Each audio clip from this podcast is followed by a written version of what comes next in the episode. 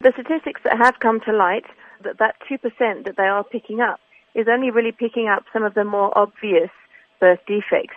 Things like Down syndrome, club foot, cleft lip and palate, the really obvious birth defects that can be obviously seen at birth. And what that really highlights is a lot of babies that are born just don't get a proper physical examination, a top to toe examination by a trained physician before they leave the hospital. That is, even babies that are born in hospital. And as we know, in South Africa, a lot of babies are born at home um, and don't even get to a clinic until a lot later in life.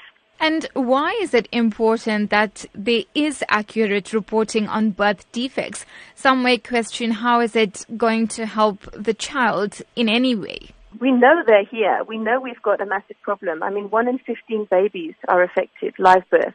That's about 7% of our births in South Africa. 7% of a million births a year. That's 70,000 babies a year are affected. And yet we're only picking up a minute amount of that.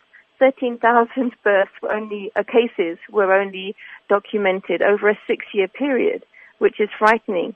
And if we don't have the numbers to actually show that they're a problem, then there isn't a political commitment or the funding allocated to go into the services to provide for the care and just the attention that these these babies that grow up into people if they survive, and most of them don't, or they grow up with a lifelong disability, they're just not getting the care and the attention that they need according to their constitutional rights. What about the myth that nothing can be done to treat birth defects? Well, as you say, it's a myth and it's completely unfounded.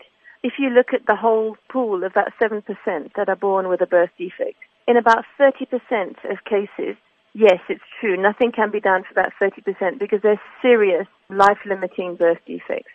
However, for the 70%, something can be done. And for 40% of that 70%, which is over half, they can essentially be cured. If you're thinking of things like congenital heart defects, club foot, cleft lip and palate, or gastrointestinal abnormalities, all of these can be surgically treated and essentially cured.